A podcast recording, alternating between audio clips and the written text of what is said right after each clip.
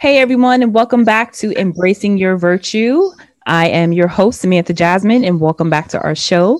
For those of you who might be joining for the first time, Embracing Your Virtue is my channel dedicated to women of color in the Christian faith, where we talk about all things related to women that empower them, related to careers, children, faith, etc. So, in honor of Women's History Month, I wanted to profile some women that I know who are awesome women who are making a difference in their career in their careers, boss chicks. And with me today is my good friend Joanna Rouse. Joanna, welcome to the show. Thank you, Sam. I'm excited to be here. Thank you for having me. I'm excited to have you. And today we're going to talk about women in technology, in particular, Black women in technology. Um, as you, as everybody knows, technology is the growing field. We can't do anything without technology. So we're going to talk about um, that today and just talk about what it looks like for Black women in that field and how we can empower Black women towards STEM careers. So, Joanna, why don't you start out by telling us a little bit about your career background and what you're currently doing?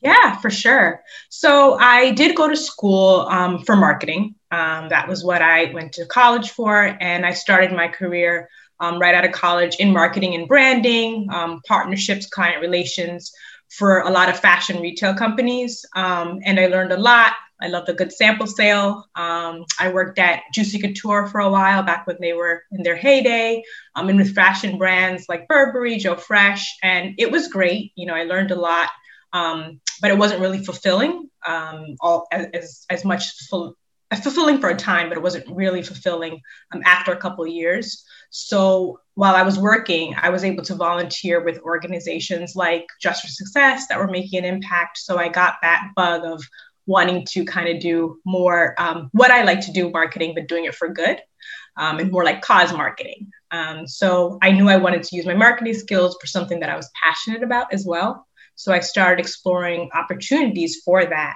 Um, and when I had separated from my last retail marketing position and I wasn't working for a time, I was still um, using my skills to, you know, consult and volunteer in small capacities. And while I was looking, I had a checklist. I was like, I know I want my next company to be diverse. I know I want to be able to make an impact. I want to be able to mentor and feel fulfilled. So those were kind of the top things that I was looking for. Um, and nothing really resonated with me. And then I was like, oh, bills are coming. I'm like, I need to find something quick. And um, a family friend, she was working at NPower, the company I currently work for. And she said, hey, there's an open marketing position. Is it something you're interested? And I never had worked in nonprofit space. It's always been for profit. But I started the interview and things were checking off my list while I was going through the process. And I knew it was God. I was like, this is where I should be. So I started working for them and I, I love it. I really, really love what I do. Um, it's basically a national nonprofit that basically connects veterans and young adults to tech careers. Um, so I do the marketing for them and basically raise awareness for it. So it, was really just a nice way to combine what I love to do um, as well as making an impact and giving back. That's awesome. That's awesome. So let's talk a little bit about that. So I, I love the fact that you didn't necessarily have a STEM background, but in looking at an organization that empowers uh, you know young people of color to enter into this lucrative and growing field you are able to use your your marketing background to still promote this organization which i think is pretty awesome. Um, and just working at NPower what have you learned about like the percentage of tech jobs that are occupied by women yeah, it's actually really startling and it's really kind of disheartening at times. Um, women actually make up 26% of technology jobs right now. So, women as a whole, right? And so, this is according to the Bureau of Labor Statistics, but only 3% of them are Black, right? Are wow. Black women. Just three? 3%. Wow. And then for Latinx or Hispanic women, it's 1%. Wow. So if you look at that pie of how many technology jobs there are, and then if you think about, you know, I think Microsoft, they released another report recently that there would be about 13 million digital or technology related jobs by 2025. Yeah, everybody's mouth should drop. yeah, we need to get some of that. this is that's my point. So it's like there is this big pool there is open jobs. We know the field is growing, especially now with the pandemic and people working from home, right? So we know there's a need. And then there's organizations like NPower that are giving, you know, people of color, especially women of color, these skills, these tech skills to find these jobs or uh, and other companies that are doing things like that, right? Or other um, women of color that are researching their own, that are going to college for these types of careers. So it's like it looks like it would be a match made in heaven, but you see that it's discrepancy um, right there of companies that that they're looking for talent, but the talent is often right there, and it's still not, uh, you know, being being matched. So that's a problem. Wow. Yeah. So let's talk about why that is. Why are there so few women of color, in particular Black and and Latina women of color in the tech field? Yeah, I mean, th- there's a you know there could be a couple of reasons, um, you know, and, and every kind of situation could be a little different, or um, everybody has kind of a special case. But I think from the work that we're doing at NPower, what I kind of see from the, you know, the trainees that come into our program and how we go on to place them and kind of the reporting that we've seen in our process and what we've seen on our end is one personal and personal could be financial obligations right? So we had a, a survey that we took of just our kind of our trainees that have gone through the program and seeing kind of what are some of the top barriers for them that they've self-reported. And you see about 66% of the women in our program versus 59% of the male men basically attribute financial instability mm. or financial lack of financial resources as their top reason why they might you know drop out of college or stop the program right, right. so that's huge um, financial resources yeah yeah and then caregiving responsibilities is another top one so for females specifically that's something that is always a challenge you know for them is hey, I'm taking care of, you know, maybe a sick parent or a child. So that also can cause, you know, some issues as well for them to, to further their career or further um, in tech as well. So it's kind of just like a balance between surviving their present conditions versus preparing for the future, right? So right. that's really, it, that's really a top one that we see. Yeah, yeah, no, I mean that makes sense. And women are more likely to be caregivers for sick relatives. We are yeah. more likely to be the ones to stay at home with our kids. That's it. So, you know, we are more likely to, you know, our, our uptake is going to is more likely to be slower than our than our male counterparts. Yeah. yeah. And then some other ones are, you know, lack of representation. I think that's a huge, huge one that, you know, yeah. it's starting to get talked about more. Mm-hmm um, but we really found, again, in, in just the work that we do every day and what we see and the stories we hear, and, you know, because we're kind of a bridge, right? So NPower kind of sits between training our, our for diverse talent and then placing at um, Fortune 500 companies or partners that we work with to place our students. So we kind of see, you know, we kind of sit in the middle, right? So right. we're working with these corporations to say, hey, you're saying that you want diverse talent, tech talent, and you don't have it. Here we are providing for it, but you right. need to know how to work with these diverse populations. So, lack of representation, I think, is huge. Um, starting in the schools, right? So starting young, right? Because this is not just a, a, a woman of color. This is starting from a young girl of color, right? She grows, right? Mm-hmm. Um, so lack of representation representation in schools. A lot of um, the trainees or students that we interviewed, they're like, well, you know, none of my math or STEM or science teachers were, they didn't look anything like me. So right. front of the class, they didn't see anybody that looked like them. And then that translates as they go into college or uh, alternative path like NPower, you know, and, and that's kind of a big thing is we want to have instructors that look the part, right, like them so they can right. see some of that representation. But then you get to the workplace and it's there, it's back to that, right? right. Yeah. So when you were growing up, when you went to school, yeah, or when you were just coming up, like, was there like a general knowledge that you've gotten either from school or from your family about like opportunities in STEM? Because I, I feel like for me, other than like being a doctor, Mm-hmm. right? Like you can be a doctor, or you can be some type of inventor, or like you can be like even in math jobs like i didn't know of any math jobs outside of like finance and accounting yeah. it was like you either did that or you became a math teacher right you know? like there, but there's so many other opportunities for science and technology and, and math and all those other things, but I just had no idea about what those were. I don't know if you had a similar experience. Yeah, that is it's that's so big. I think um, that point. It, you know, for me, it was a, it was a little weird. It was a little different how I grew up because I grew up in a you know very traditional Christian family. So us our more of the aspirations was like, well, whatever God wants you to do. So that's very, very mm-hmm. vague and very wide, you know. So I know some cultures it's like you need to be a doctor, a lawyer, yeah. or a doctor or a lawyer, and that's right. it. there was no options, right? Yeah. Or, you know, I know some of my friends were like, oh, my my dad had a family business. He wanted me to run that, right? So there's mm-hmm. different scenarios. For me, I feel like growing up, it was more of, you know, you you you want to go to college, right? I mean, it wasn't again, thankfully, I didn't feel like the pressure of you have to go to college, become a doctor. Um, there was something for working in financial stability, so finding a career in that. Um, right. But it wasn't really. It was kind of me figuring out my own path and what kind of attracted me. So again, I know that's not everybody's story, but for me, I feel like I almost had the opposite. I didn't really have a direction of which one to choose. Like right. it wasn't doctor shoved down, mm-hmm. but it wasn't also like creative. Like it was just yeah, just open ended. Yeah, exactly.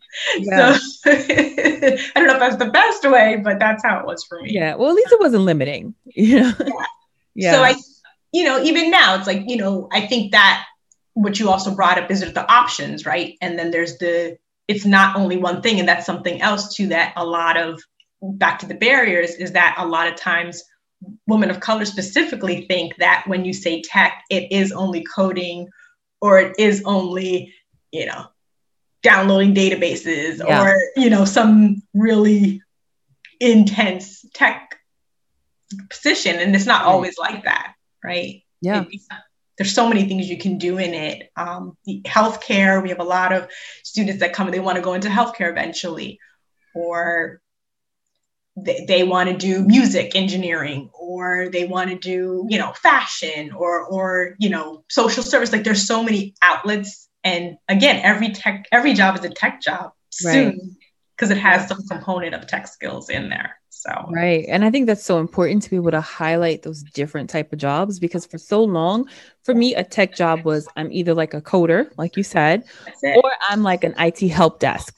You know like that was like only two and i was just like well neither of those are pretty interesting to me you know like that's it. but that was it but there's so much more to it like and i, I think it's really cool like even just looking at what and like there's so many different types of engineering and like you can do so much with that you know or i think about like um like i had no idea what an actuary was right and and how that's used until i started working in um, in HR in the benefits section, right? Mm-hmm. And so like we hire these actuaries to like crunch numbers for us mm-hmm. to help us to mm. understand like trends in healthcare. Yeah. You know, to help us to understand like how much things are going to cost, like how much we should be charging people for medical premiums, all these different type of things, right? And I was like, man, like your job is to just play with numbers all day. And I used to love math in school, right? But I just I did not other than like I, I loved math in school, and so I thought finance was the kind of the next career path for that. Yeah. When you get into college and you study finance, it's less about the actual numbers. It's all about concept. And I was like, well, this is not the same thing, you know. And I just I had no exposure to like what act- actuarial science was or anything else, and like where that could go. Mm-hmm, mm-hmm. You know, so and there's I, so much out there too. Yeah. You know. Absolutely. So, like, how can we, like, what can parents do to encourage interest in STEM fields for their kids? Like, you and I both have girls, you know, how can we from an early age, you know, make this like a norm for them? Um, well, I think just to back up too, I think another kind of barrier is still this like long lasting stereotype about women and math, right? And math and science fields. And like, like we just don't have the the brain capability to handle those type of jobs yeah. you know um and i think that's like a long lasting stigma right and like i hear so many women like instinctively like oh i hate math i hate math and um it just makes me wonder like do you hate it like is part of the reason why you hate it because you like one probably didn't have good teachers yes. you know, or two, like you were never encouraged to like it because you're a woman. But that is so, I mean, you hit the nail on the head with that because I think even the way that it is even marketed like you know most of the stem like if you think about the stem toys or or where they're positioned even in stores like it really all ties back to that and whether it's conscious or unconscious but even to the fact like i remember saying math was my least favorite subject right? Like i didn't like math you know and where does that come from? And even like you said with my daughter kai it's like math is something that we're working through and you know and she loves science but it's like that math and it's just where where does that come from you know and you have right. to work almost so hard to re engineer that narrative or turn it around right like yeah, okay yeah. you might have a challenge but you can get through it right, right? So like figuring out a way around it because it's so true i think for kids it, it starts you don't even kind of know where it is but it's like just somewhere that comes that girls especially think that it's a compli- it's complicated or hard and it's and it's hard because as you grow into your career and in these tech spheres hence the stats it turns almost into a, a boys club or right. a male dominated field mm-hmm. and that kind of just mirrors what is actually happening you know right. so right.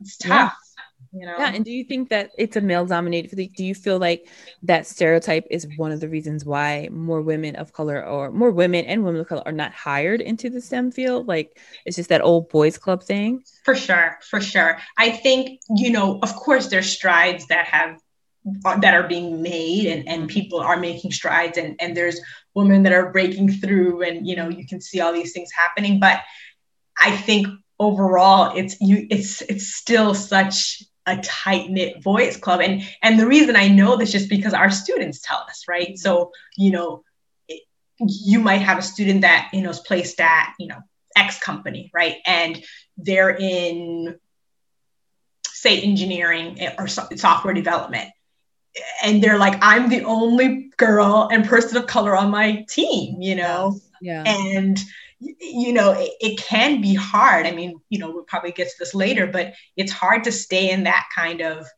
environment and feel like you can thrive you know? Right. so it's just it, it is a boys club. I'm saying not to say that it's not being you know strides are not being made but it's still very much um, and you think in silicon valley you know mm-hmm. it's still very much that kind of yeah. affinity. Yeah. Yeah. So like what um let's talk about tech companies, right? Yeah. Um, just from your experience working at, at NPower, like what are tech companies doing or what can they do to make their industry more inclusive for for black women and other women of color? Yeah, for sure. I mean, this is a big one. And um, again, like even our company has been kind of trying to give the organization, organizations and companies that we work with mm-hmm. guides and tools of how to do this work, right? Because we're not saying it's easy, um, but it can be done um, mm-hmm. if you're willing to put in the work. So I think one thing is even just the hiring process, and you probably know this better than anybody. Um, but even from from from entry, right? So again, students research too as well, but I know this firsthand from our students and hearing it. I mean, there is things such as name bias, mm-hmm. right? Um, so sending your resume in, whether it's to a system or actually, you know, to a person, and it's like they don't that name, you know, whoever the that black person's name or you know, mm-hmm. whether it's a man or a woman, but just a person of color and that, that name they don't recognize or you know it, sometimes the system kind of takes it out. So there's so many different yeah um, issues there. There was a study that they had done of you know two resumes, one with like a maybe a more African centric name, Afrocentric name versus another maybe you know what they call a regular standard name, and they could see the differences in people calling back for interviews, right? So again, it, these are unconscious biases, um, even colleges, right? So you look down to see where that person went to college they go through a non-traditional training program that somebody doesn't recognize, but they recognize Harvard or something else. Not to say that person's qual- more qualified than the other, but it just starts there, even right. in the hiring process, you know? Right. Yeah. And I mean, NPower falls into that category of like a non-traditional training process, right? Sure. Um, so can you talk more about that? Like um how especially I think for people who may want to enter that industry, but mm-hmm. maybe they don't, they don't have the finances for a four year college, yeah. you know, or the time for a four year college. Like, are there opportunities for people who don't have formal college degrees in tech fields? For sure. Um, I think what is interesting now, what's happening, you see happening more, is that people are, especially in a field like tech, you can get certifications and kind of work your way up. We just, um, there was an article that we had one of our partners um, who's on our board. He works at Bank of America, but he didn't have a college degree, but he had certifications and he worked his way up. So, you know, nowadays it's not as common, but in that tech industry, the luxury of that is that you can get experience, you can get certifications, and that's kind of what our, the trainees in our program come. A lot of them don't have college degrees, but they come into their program and they're able to be placed and starting with 40K, not having a college degree, right? And so that's not the route for everybody, right. but for the population we serve, there is a place for you in tech if you're able to, because certification base is really big in tech and knowing more of what you're doing and knowing how to work these systems rather than having a four year college degree. Right, right. We're like, oh, you had to take philosophy and you know a bunch of other courses that are valuable in other areas of life, but not necessarily in what gets you paid, right? exactly, exactly. So I think um, that's big. I think also, you know, something else companies can do. We talked about their hiring process, but I think it's even after that too. It's once they're hired, mm-hmm. when you're hired, that re- retaining them is is really big. Yeah. Um, so I know that's a lot of what um, our company does. Works with the companies that our students are placed at to kind of monitor that how at least for the first couple of months you know how are they adjusting to the culture and, and different things that you don't think of you know they got the job okay great but even the number that disparity of numbers is because sometimes people of color are exiting out of the tech industry once they're in yeah right? And it can be dependent on so many different reasons but definitely having those mentors sponsors advocates while they're in these new companies especially somebody starting they might not have you know professional background you know it, it can be an adjustment for them you know when they're right. getting into these you know, fortune 500 companies um, so yeah. i think that's also something is just kind of figuring out how to retain so i mm-hmm. think companies need to do better work with that, right? Because if diversity is a priority, right, you'll prioritize making sure you have the resources to contain the the right. talent. Yeah, and that's oh man, I you know I was talking about this with um with Mia Torreira, who's a guest on my show earlier this month. I heard and, her. It was great. I think one of the things that resonated with me was when I asked her like what was the hardest challenge about coming out of law school, and she mm-hmm. talked about you know the challenge of adjusting to corporate America, right?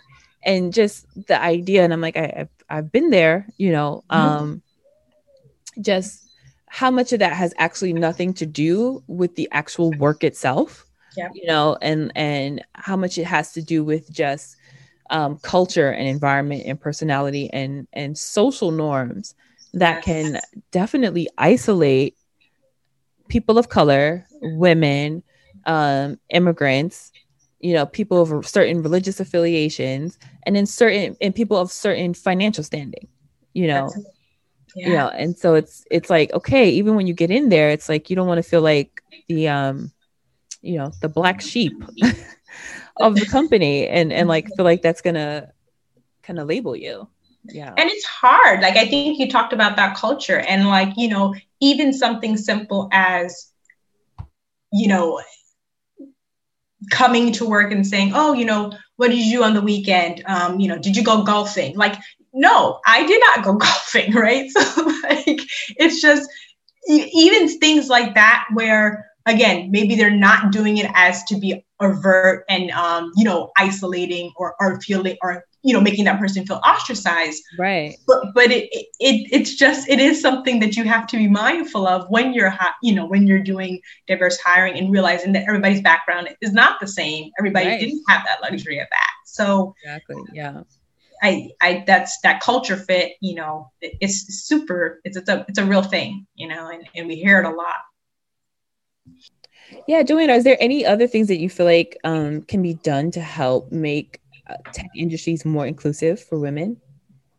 Yeah, I think the only, I mean, of course, there's a couple of, you know, different things that they can change in practices. But I think one other thing is, you know, now with everybody kind of joining this, let's make diversity inclusion a focus, right? Um, diversity and inclusion and leaving out the belonging because you need all three. You need diversity, yeah. inclusion, and belonging. You don't hear about belonging too often. Everybody forgets about that. Yeah, that's important. Wow. That's super important. The diversity, yeah. inclusion, and belonging. Like you can't have diversity and inclusion without belonging because that's when you don't retain the talent that you just hired in. Mm.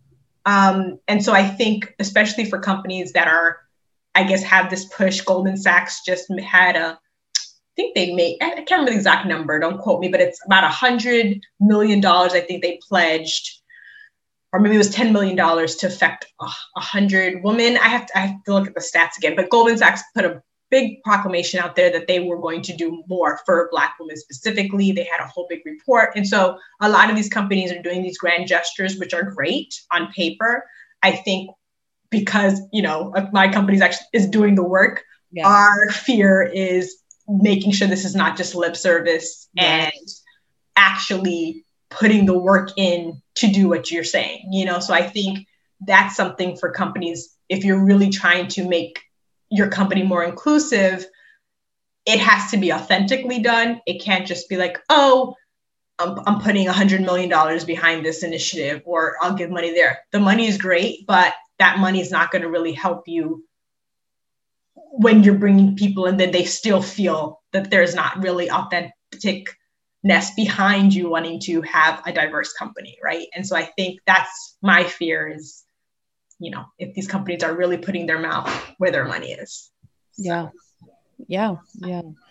Hopefully right? And i think that it's our job to keep them accountable and to continue to expose it and and bring it out you That's know, it. Like, yeah, like they always have these like diversity surveys and like great place to work surveys that we would have to fill out, right? And it's like yeah. there's a lot of pressure to have these like great diversity scores and inclusiveness scores. And when you're working there and you, you know, in certain places I've been in, you know, mm-hmm. it's it's a mm-hmm. it's a different picture than what's reported you know and i think it has a lot to do with like okay yeah you may have a lot of people of color but what like what level are all those people? Are they all entry level? That's you know, are they, are they all on the production site? You know, yes. how many managerial and executive level positions do you have? And board. Don't and forget board. about the board. yes, and board, right? Positions do you have people of color and particularly women of color in those fields, right? And like, how do those people who work in here really feel about working here? You know, that belonging piece is a big deal.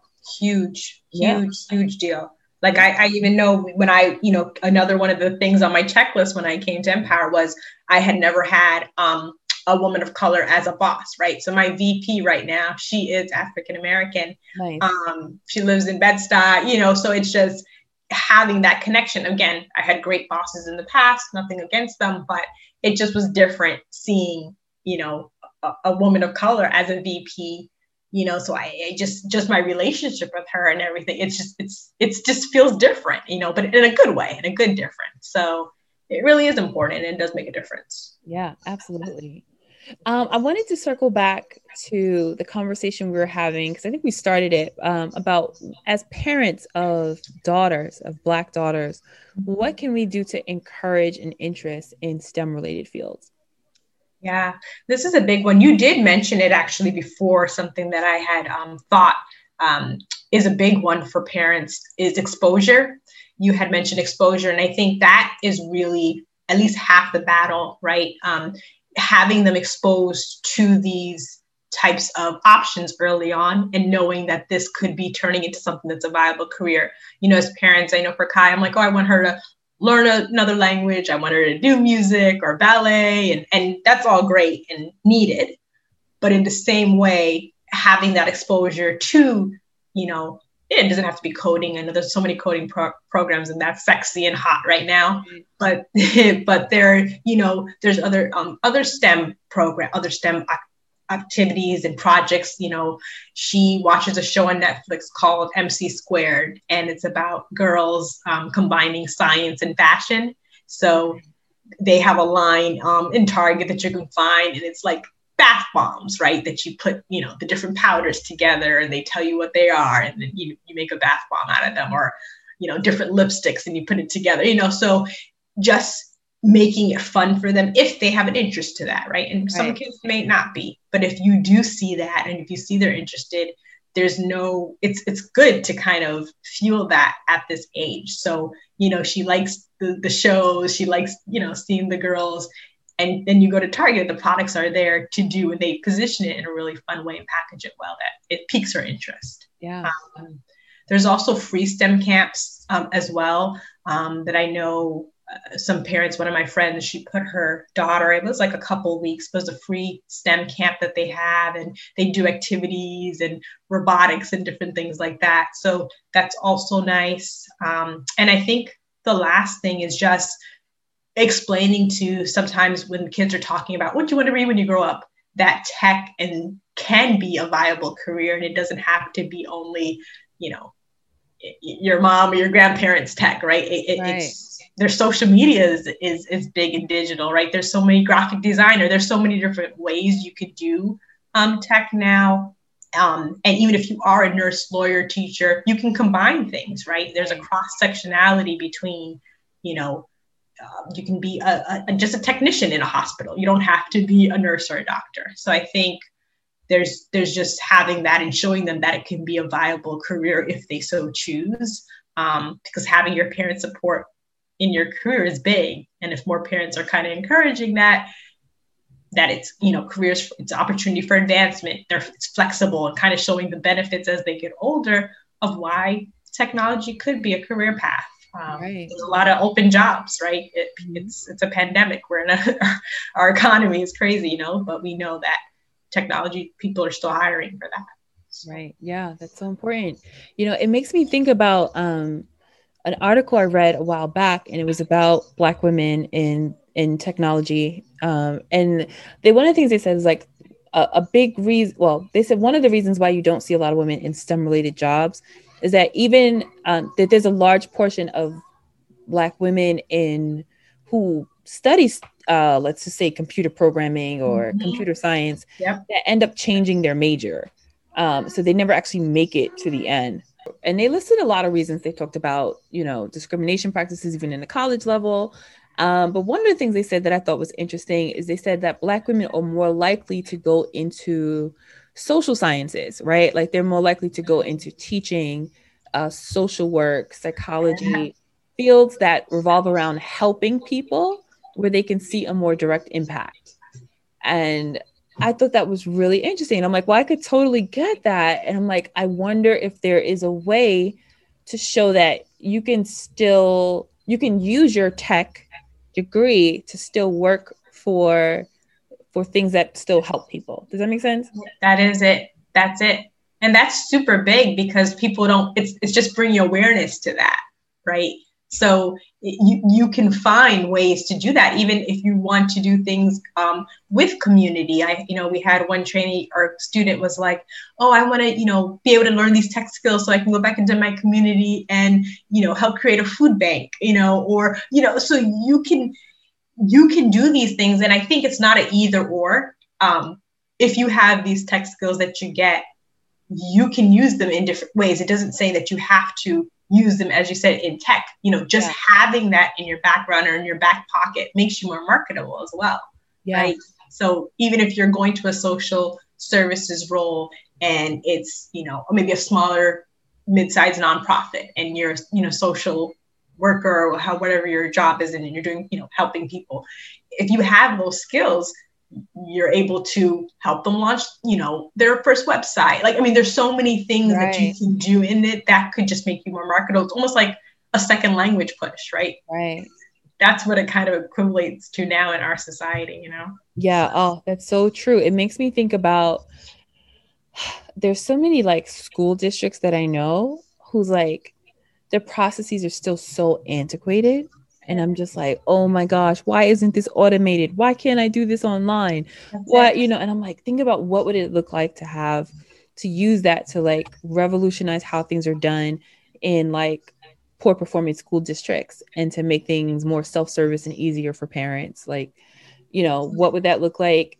in um, like what would it look like for you to build an app that like connects black people to black therapists you know or like you know like there's so many ways that you can use tech to to help people i think we just have to see that and like you said like present those options to our kids that's it because they won't know unless you show them or tell them right. or they'll get it when they get older and by that time they might have already made the decision. So that ex- it just goes back to the exposure, just presenting the options, you know? Yeah. So, yeah, absolutely.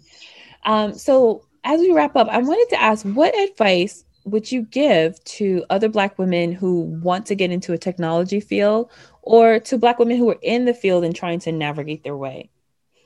Yeah, I think for me, I, I, I call myself a non tech techie um, because I, you know, Mm-hmm. Um, I, I do tech adjacent work, right? So right. marketing, but I do a lot of things that obviously take platforms and systems and different things like that. And the company I work is a tech-ish nonprofit. Right. Um, but I think one thing that I found really helpful for me, you know, because I, I'm still growing in my career, was surrounding myself with a tech-focused, well, Black tech-focused communities and there's so many that exist now um, that i wouldn't have known unless i you know obviously was in this in this industry now and i'm kind of more looking for it it's finding me and i'm finding those, those kind of communities. But um, there's an organization called bridges in tech and they basically just they have newsletters they have you know virtual happy hours they you know all this online of course but they do just these communities um, to support black women in, in tech because they know that they're so yeah very few and far between. Um, there was a conference i attended today um, you know obviously virtually uh, by linkedin it was called transform her um, and basically the chief marketing officer is a woman of color and she spoke there um, some other uh, leaders in tech were there so just finding those communities that are supporting Black women in tech, right? Because it is a really niche market. Um, there's another one called for colored girls who tech. So finding these kind of communities that you're able to un- know about new so- resources, mm. um, just feel like you're not alone in this, and that right. either you're trying to get into the community and need support and tools and tips and tricks of how to get in, or if you're already in the community and you just want reinforcement that that's where you need to be, it's mm helpful, right? Yeah, yeah. Um, another thing I would say is taking advantage of free, free and cost-effective self-learning platforms. So obviously, there's you know programs like I said, like NPower. There's other programs that do the same, very similar work that are free.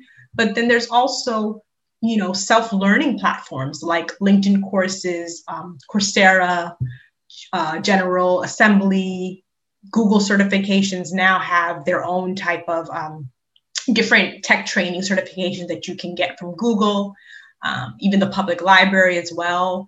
I took actually coding classes for free at the public library. I'm not going to be a coder, but they offered it and um, I took them and they had some other free uh, technology classes. So I think learning is is more accessible and mm-hmm. you know you can do it easily, you know, wherever you fall, whether you know you have a job already and you're trying to just upskill or you're trying to break into tech those free training courses um, are everything um, and can really put something to put on your resume knowledge that you can get as you're trying to grow in your career um, so i think those are the two two big ones uh, is taking advantage of those those resources that are available that are free out there yeah that's great advice thank you Joanna, this was awesome. Let's wrap up by telling everyone how can we find more information about NPower if we either want to register as a student or even donate um, to, to the good work that they're doing there.